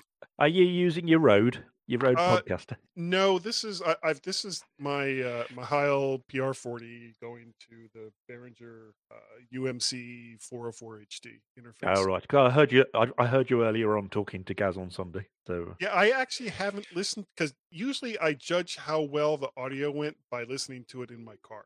I know that's oh right, weird, yeah, yeah. No, I know what you mean. Yeah. Yeah. but that's where most people are going to hear it. So, and Gaz, for whatever reason, just using the Rode Podcaster and I think like some effects in Audio Hijack, he sounds fantastic. in the meantime, I'm, you know, I've got like this this three hundred dollar microphone going to a two hundred dollar interface through a, a two hundred dollar preamp and a two hundred dollar compressor, and it's like nothing is working the way I want it to. God damn it! Well, I, I, I'm using a. I'm using a. Um, I think it cost me 27 quid. Uh, a microphone. Uh, that's um. It's got a uh, XLR connector on the bottom, but it also plugs directly into USB. That's all it is. Oh, it's probably what the Samsung Q2U. No, no, no. It's not a well-known name. It's a, a company called Fifine. Fif- Fifine. Oh, five five fine, Yeah. and it, it's got both USB and XLR. Well, the XLR. Yeah, there's an XLR socket in the bottom, but the cable that comes with it is XLR to USB. Really? Can you can you get a, a picture of that or, or a model number? Uh, yeah, we've talked about this before, haven't we? Wh- uh, I can't remember what model it is though. yeah, I can do. Okay. It's a, as I say, it's uh, yeah, uh, it wasn't expensive, and Yeah, um, I- have been always- very I'm pleased alwa- with it. I'm always on the market for more microphones that I'll never use. To go in your display cabinet that you were talking Yeah. about with Gaz. Yeah. Yeah, I've got like five, six microphones on my desk right now. No, sorry, one, two, three, four, five, six, seven, seven microphones, and I'm, I'm using one, of course. of course. I'm just using a, a cheap seventeen pound microphone. Oh yeah, that's right. You did, didn't you? That sounds fine too. Oh, uh, uh, there's something I've got to ask you, Guy. Sure. It's, it's a really important question. Uh-uh. What's happened? What's happened to point three? Oh, um, we we kind we kind of decided because the, the the the third section was was mostly just us screwing around, throwing in how to find us and our contact and all the rest of that. And it was like, you know, let's let's just stop with the the, the second break. And honestly, it makes my job easier because I don't have to edit edit that second or the you know edit the second ad break. So this is the And- reason we go straight into Gaz's tips now. Yeah uh, well Yeah. and th- the other thing the other thing is i get very very little in the way of of new ads from the other people in, in the network simon so I know. I need to do another one. I know. yeah you know I, I mean i've been using the same one from bart for like five years six years and it, and it it's a good ad but after a while it's like uh, uh, can we can we get something new you know just throw something together It did. So- actually, I did. Bart did at one point say to me, "I'm thinking of doing a new a new ad," and but he said, "I don't know what to do," and I like the one we've got, and it's really like you know does its job. yeah yes. Yeah. So but it it is you know uh, but it it does become it does become kind of an issue trying to try and i've opened up you know i, I don't know if e- do either one of you two guys do any other podcasts besides jumping on simon's Uh, No. Occasionally with Bart, but that's all. Okay, okay. Because I was going to say, if you if you do other podcasts, you know, have them send me ads. I don't care. I'll play. I'll I'll play other people's ads outside of the network. Right now, the the the, the I've got one from Elisa for Geekiest Show Ever as one that was made this year. Uh, I I don't have one from Tim for from this year. No, they're all ancient, aren't they? Yeah, they're really, really old, and I, I don't know why I, I can't get new ones. And, and every once in a while, I will actually go on to the MyMac um, mail, you know, mailbox and say, "Hey, need new ads, everyone," and then I don't hear anything. like, okay, Obviously, far too busy making shows. Yeah. Well, I mean, so that's why I put in. Sometimes I'll put in one for uh, the Mac to the Future show, or I, I don't think I've done one for for Guys Daily Drive, but that's such an odd show that I, I'm not sure I actually want other people to listen to it.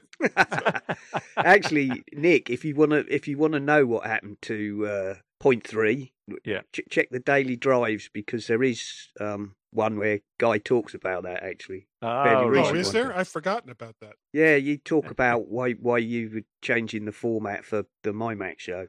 Oh, right, right, right, right. Oh, I like I like the fact that you change it about occasionally. It's uh, keeps Well, us on you kind of have to, especially, you know, I mean, Gaz and I have been doing it now for like 11 and a half years. And yeah, Yeah, it's a long time. yeah, yeah. I mean, we started with, I think it was show 285, and we just did 819. Uh, Yeah. It's a weekly show. And That's there are some weeks that we have missed. That's a lot of shows. so, and, and the, the crazy thing is, it's not really even our show, it still belongs to Tim. So at any time he could decide that you know that you know he wants to do the MyMac show with David instead of you know Tech Fan or Geeks Pub, and I'd be like, well, okay, you know, it's it belongs to him. He started the show. He owns the show, and the show is hosted on his uh his network. yeah, cool. Yeah, and uh, and and that's not a complaint. You know, I'm not complaining about that. It's just that's just the way it is. I have a sli- I have a question um, on the, the sh- was it last week's show. You said that uh, yourself and Gaz share the same microphone. I'm just trying to work out how you can manage that uh, several thousand miles apart. It's a really really big microphone. It's huge. with a really really long cable. Yeah, and it's USB. How crazy is that? Oh dear. Because See, we um, do listen to you. yeah, Well, good. Thank you. um, Yeah, it's the uh, what is this? The Rode Podcaster, yeah, I think. because Yeah. Uh, Gaz just had to replace his, didn't he? He bought another one the same, but Yeah, exactly the same. but What I need to do is is find out what settings he's using in uh, Audio Hijack because when I go and look at, let me hold on, let me bring up Audio Hijack, and it's all going to change pretty soon because they've got to change the um, the ACE. Does Gaz use audio hijack? Uh, yes, he does because he also includes his Farrago Oh, of course he does. Yeah, yeah, yeah. Of course he does. So and and, and you could do that as well with Loopback. It's very easy to do in Loopback. Uh, but the, the nice thing about doing it through Audio Hijack is that you can add uh, effects and filters and things like that. Yeah. So uh, like what I set this up pretty quickly to use the Rode Podcaster last weekend, and the only thing I really put in, I put I put in the Dynamics processor to you know cut back on some of the noise, and I've got a the the bass and treble insert in there with with the bass boosted a little bit, which I'm not sure I really needed because I have a pretty deep voice to begin with, and then just a meter, and that was all I put on it, and that's what it sounded like was however it sounded last week. Yeah, fine. I say for for most of us who are listening. Yeah. And and that's like the considering we're listening- to it. considering we're listening nine times out of ten through, you know, either car stereo or uh, or, or uh, Apple AirPods or whatever. Yeah. Um, we we can't tell any difference from week to the next. One week to the Well, next. I It just- I am like it all sounds obsessed. fine. I'm obsessed with audio, and which means I change my setup like all the time, and it's stupid, but I do. I don't know why. We're Uh, all allowed to be actually, obsessed by me- something. Let me take a picture of what I'm currently. I'll just drop mine in, but I don't know if it's going to show up. Yeah, I Oh can yeah, see it. yeah, I see it. Do you? Let me go ahead. and- That's interesting. do I don't. You do Oh, know you, you can get therapy for that. Uh, I've guy. just- You got denoise. You got the got the dynamics processor. Uh, I'd be curious to see what you use on your 10 band EQ, you've got the gain boost or volume, and then some meters. Yeah. Um, I'll show you the EQ. So you've got um, you've got it set up like this so that you can have. So you're not even recording into a DAW. You're using this to record as well. No, I'm not using this to. Re- I'm I'm recording into. Um, I record into Piezo, which is the little Rogue Amoeba basic. Yeah, but that that's only that's only a um uh that's like one stereo track, isn't it? Yeah, and then I record um, also at the same time in the Sound Studio, which is also a stereo track. It'll do more, but I can't be bothered. so I have me on one track and everybody else on the other. Kiss, as they say. Yeah. Keep, Well. keep it simple. Yeah. Well, I don't like to follow that advice. right, are we going to get started? Yeah, let me just show uh, Guy what my EQ looks like. Oh, right. Oh, here it comes. Ah, They're both the same. I have the same on both um, because those, as you can see from those lines, the input top input feeds out to one stereo chat track in um, Sound Studio, and then um, the bottom one feeds So- onto the other. so is the, is the EQ set by this preset? Is that, or is that you that you've done that? um, But I the think. the- EQ is only for that device. Is only for the microphone. Right. well, that, yeah, but I've got another one in the other string from wire Oh, Do for wire. ah, right. Okay. because how I run it, I run um, the top Is that line. your setup guy? Goodness gracious me. Well, that's my hardware. Other, but and right next to it, uh, it's not in the picture, but right next to it is a Yamaha mixer that I use to like test microphones and stuff. You have to be But- careful not to go to warp speed on that. Uh, I, I mostly have to be careful when I'm drinking water because I think I will start like a fire if, if I spill water.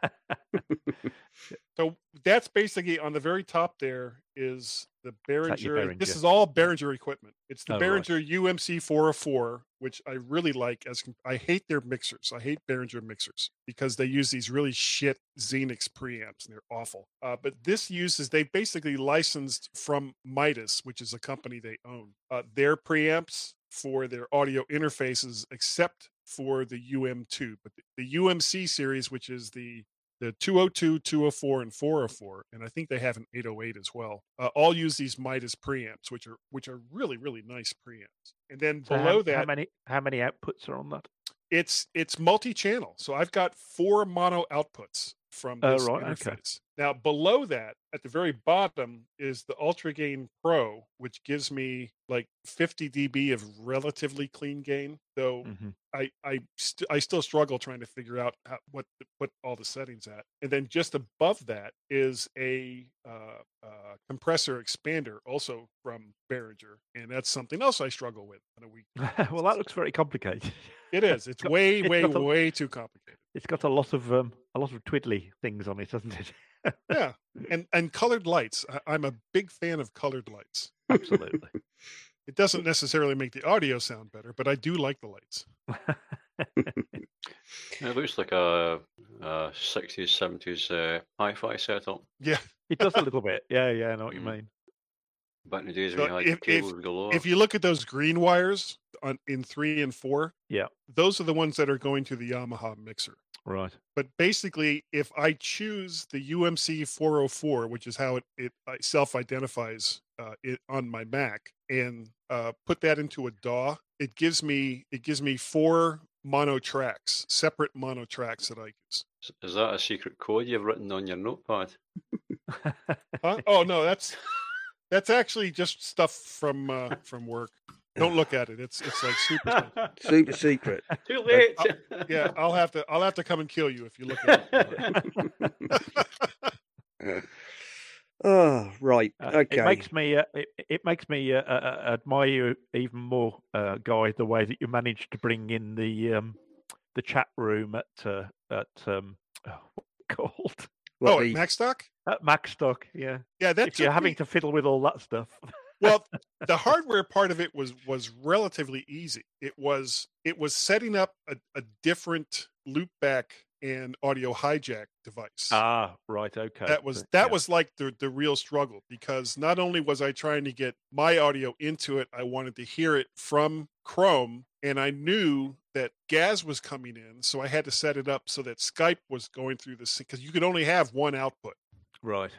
So when and it's like with most VoIPs, it's like the first two tracks. or the first stereo track. That, that's all you have to work with. Yeah. So you put everything into that, and then somehow or another, I I, I managed to make it work in about ten minutes. Oh, I know. I was there. Oh, okay, okay. And I wish I could remember what that software or what that site was called because it was really, really cool for Oh, virtual I for like a virtual conference. And the fact that you you could basically walk away from people that were talking and have like a private conversation somewhere I've else. still I've still got the um I've still got I'm pretty sure I've still got the email somewhere yeah, well, I do too. I the just, link on. every time I think about it, it's like I need to look at that when I get home, and then I get home and it's like, what's for dinner? So Yeah, it was cool. It was Yeah. cool. Good, good sound quality can kill. Sorry, sound quality can kill a podcast or make a podcast. Because um, I was listening to one yesterday, and uh, it started off the volume levels were pretty good. The lady who was invited onto the show was quite loud, but as the show progressed, the host sound went quieter and went quieter. Oh and went dear. quieter. Yeah, And You, you ended up you couldn't. Yeah, I, I sent some say? feedback. Um, so uh, on Sunday we did two services. So Mhm. I did the uh, I did the morning streaming of, of the serv- live service, and in the evening they'd done some recordings which they were playing. Um, and sadly, um, much as it looked very nice, the the woman who was speaking had got quite a quiet voice, and she was sitting in a garden. So um, it started off okay, but I'm pretty sure there was water running in the background. So you know how it, the, the uh, and I think it was only being recorded on a phone. So the phone was trying to sort of map out the the uh, background noise. So you got a lot of artifacts in what she was saying. And then she was joined by a very loud pigeon and a dog barking in the background. Which So I gave them some hell. feedback saying, you know, much as that's very nice, actually it was very distracting. yeah. Very um and, and that's the weird thing. Aud- bad audio can kill a video as well. yes, yeah, it's true. Yeah. To where it's like, oh, I don't want to watch this anymore. Right, got, got to the end of the you know got to the end of the podcast and it was actually very good. But the, the, the very end, the chat was so quiet. It was hardly you were hardly able to hear what the questions were. Yeah. Dear. I Yeah, and that, that that's was. why it's best to if you can record in multi-track Hmm. so that you can go in after and fix things like that now you can using compression sometimes bring up the lows and, and tone down the highs but if you have to really really hit a compressor that hard to do it it's basically just going to make everything sound like shit Yeah, yeah, because you end up with Yeah. well I if I if I have to use the compressor, I use the one in um Audacity called Chris's Dynamic Compressor. And um if you look that up, it's old now, but it was written by a bloke who I think he killed himself later, but it's maintained kind of in his memory. And um, he expl- they explain in that how it works, and it's not just a simple compressor. It actually like reads ahead and dynamically adjusts the compression as it goes along the track. So that's yeah, the audio always sounds quite good on this. I think on the whole. when I I, listen mean, back I, to it. I I try not to use the compressor unless I have to. But like when we had um when we had the guy on from Simple White uh, Login, he was quite Yes. quiet. So I ran the dynamic compressor on that, and that leveled that out fairly well because it, like I say, it reads ahead like a few seconds and calculates the the compression on that section, and then Okay. the, the next section rather than the whole track as, at once because um, obviously your guy's right. If you if you have sections that are very quiet and sections that are loud and you run a, not just a straight compression across the whole lot it'll all yeah. sound well that's all you can do though. If it's one track you know there, there's really not much else you can. Well like i say the chris's dynamic compressor works by reading sections and then compressing that and then reading the next section and compressing that. Hence, hence the name dynamic, presumably. Yes, it tries to adjust, you know, based on the section rather than the whole track, which I've found to be helpful. But there you go. Mm, There we are. Shall we? Shall we do a show? I think that'd be a good idea. oh is that Yeah. why we're here Yeah. Oh, Guy, I was thinking of you when I was trying to plug these ridiculously tiny plugs onto tiny pins. oh you ta- uh, you talking about on, on a motherboard for Yeah. what do you are you you going to put on uh, windows or linux Uh, Windows, I think. I- I- it's I'm sort of not doing it for me, really. I mean, I did it for me because I like the idea of having a go at building it myself. But uh, I'm really doing it for the church that I belong to. So, um, oh okay nice so uh, Are they? Are, I mean, are Yeah, they using it for streaming, or are they going to use it? For Yeah, that's the idea. At the moment, at the moment, they've got my 2011 Mac Mini, which I think is probably going to be too underpowered to stream Okay. stuff. So yeah, I've finished. Uh, I've pretty much finished doing uh, plugging everything in. I put the sound card, uh, the uh, not the sound card, the um, graphics card in. So yeah, all I need to do now is plug it a monitor into it and a keyboard and see if it'll And switch ho- on. Hopefully, everything will work. Well, yeah, hope so. But you know what these things are like. Probably nothing will happen, and then I think, oh, okay, back to the beginning. Well, sooner or later, sooner or later, just go ahead and install the Mac OS on it yes. because that's easy to do. Well, I, yeah, we people tell me that, and I have tried. I did try. No, I was, a I was, hackathon. I was kidding. I was. Oh, I see. You were being sarcastic. yeah, because it's not easy to. Well, no, it isn't. Um, I, I, there's quite a lot of people out there who say it's simple, and you follow their instructions, and it doesn't work. Yeah. Oh, It's that's because you didn't um, you, you didn't check you didn't check the output of the the, the thermostat before you plugged in the Hootawatts. it's a little bit like um, it's a little bit like picking up someone else's code because I used to. Yeah. I did. I'm, I'm not. I wouldn't class myself as a programmer, but I've always been into a little bit of coding, a bit of bit, bit of VBA, and all that kind of thing. And it doesn't matter what you pick up off the internet; it never works. so, yeah. Oh, th- if you download this, it'll do such and such. Uh, well, it will if you tweak it. Yes, because it's not. it never does quite work the way you expect it to. Of course not. No, never does, does it? It's um it's a learning point though you learn after a while that you know you do have to go in and tweak these things to get them to to work quite the way you want them to well, it's like in my job, right? And you know, using InDesign and Illustrator and whatnot. If somebody hands you a piece of work that's been done by somebody else and wants you to finish it off, it's always oh yeah horrible because it's like It's what? yes I- i've i've in my career i've been given quite a lot of vba that someone else has written and, and yeah you- you've got to go back and basically write it again in your head Because you have to look at it and you go, "What the hell have you done here? Yeah. What? Why and why have earth? they done it that way Why on earth would you, you know, put that layer on top of that layer when you could merge those in a boolean shape and do, you know, or whatever? Doesn't yeah matter. yeah But it's often just like, oh, this is horrible. What have you done? yeah. And the worst ones are the ones where you find people who refuse to use the tools like center text or whatever and insist on trying to do it by putting spaces in lines. Oh yes, I remember asking um, asking people down at church whether they would uh, do PowerPoint um, uh, hymns from our hymn book, um, and uh, so they did.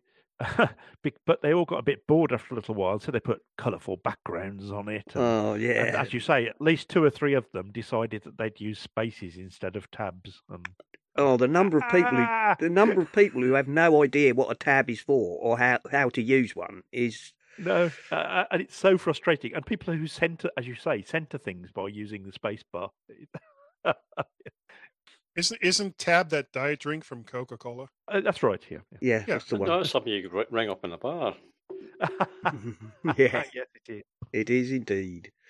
Oh, as the joke in um, what is it? It's the Back to the Future, isn't it? When he goes in and says, "Can I have a tab?" I don't know who you are. Why would I give you credit? Yes. Oh, does anybody remember Tab? It was vile. Oh, it was aw- you know I used to work when I when I when I was just a young boy. Uh, I worked at this this fast food uh, Mexican place called Taco Bravo, and there was this one woman who used to come in all the time. She was slightly heavy, but she would order like three tacos, two burritos, a large tamale pie, and a tab. Yeah. And Wow. it's like really, really, it's the soft drink is where you draw the line for calories. Okay.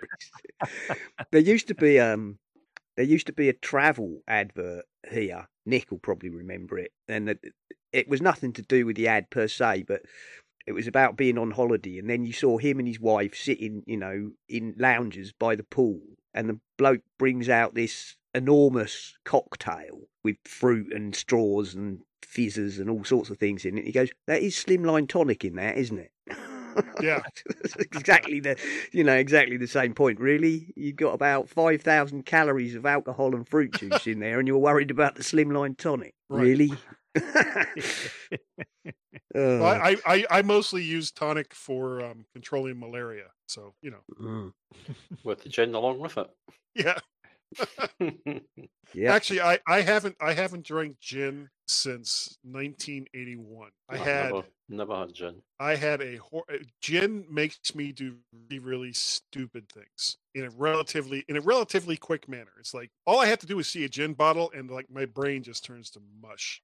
Yeah, Halloween. Now you guys, I, I don't know if you got you guys celebrate Halloween. yeah, we do. Yeah. Okay, so yeah, we're Halloween. getting more like America every day. Oh, I'm sorry to hear that. I keep waiting for us to become more like somebody else. Um, I have to be careful what I say on that. I hope you're recording all this. This this is like great. This is like great stuff for after show. Oh yeah, we always we always record it all. It's been recording since the beginning.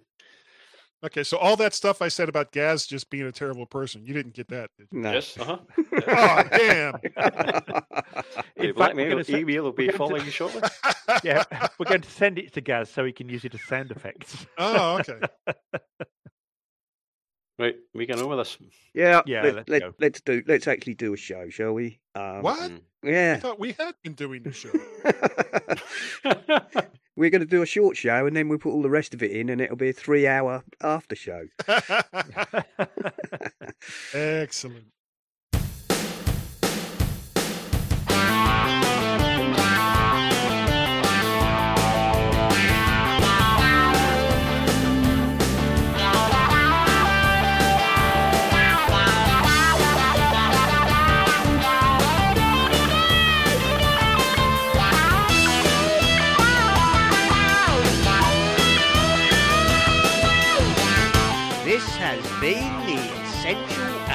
Podcast. We hope you enjoyed the show and we look forward to you joining us again another time. Until then, goodbye.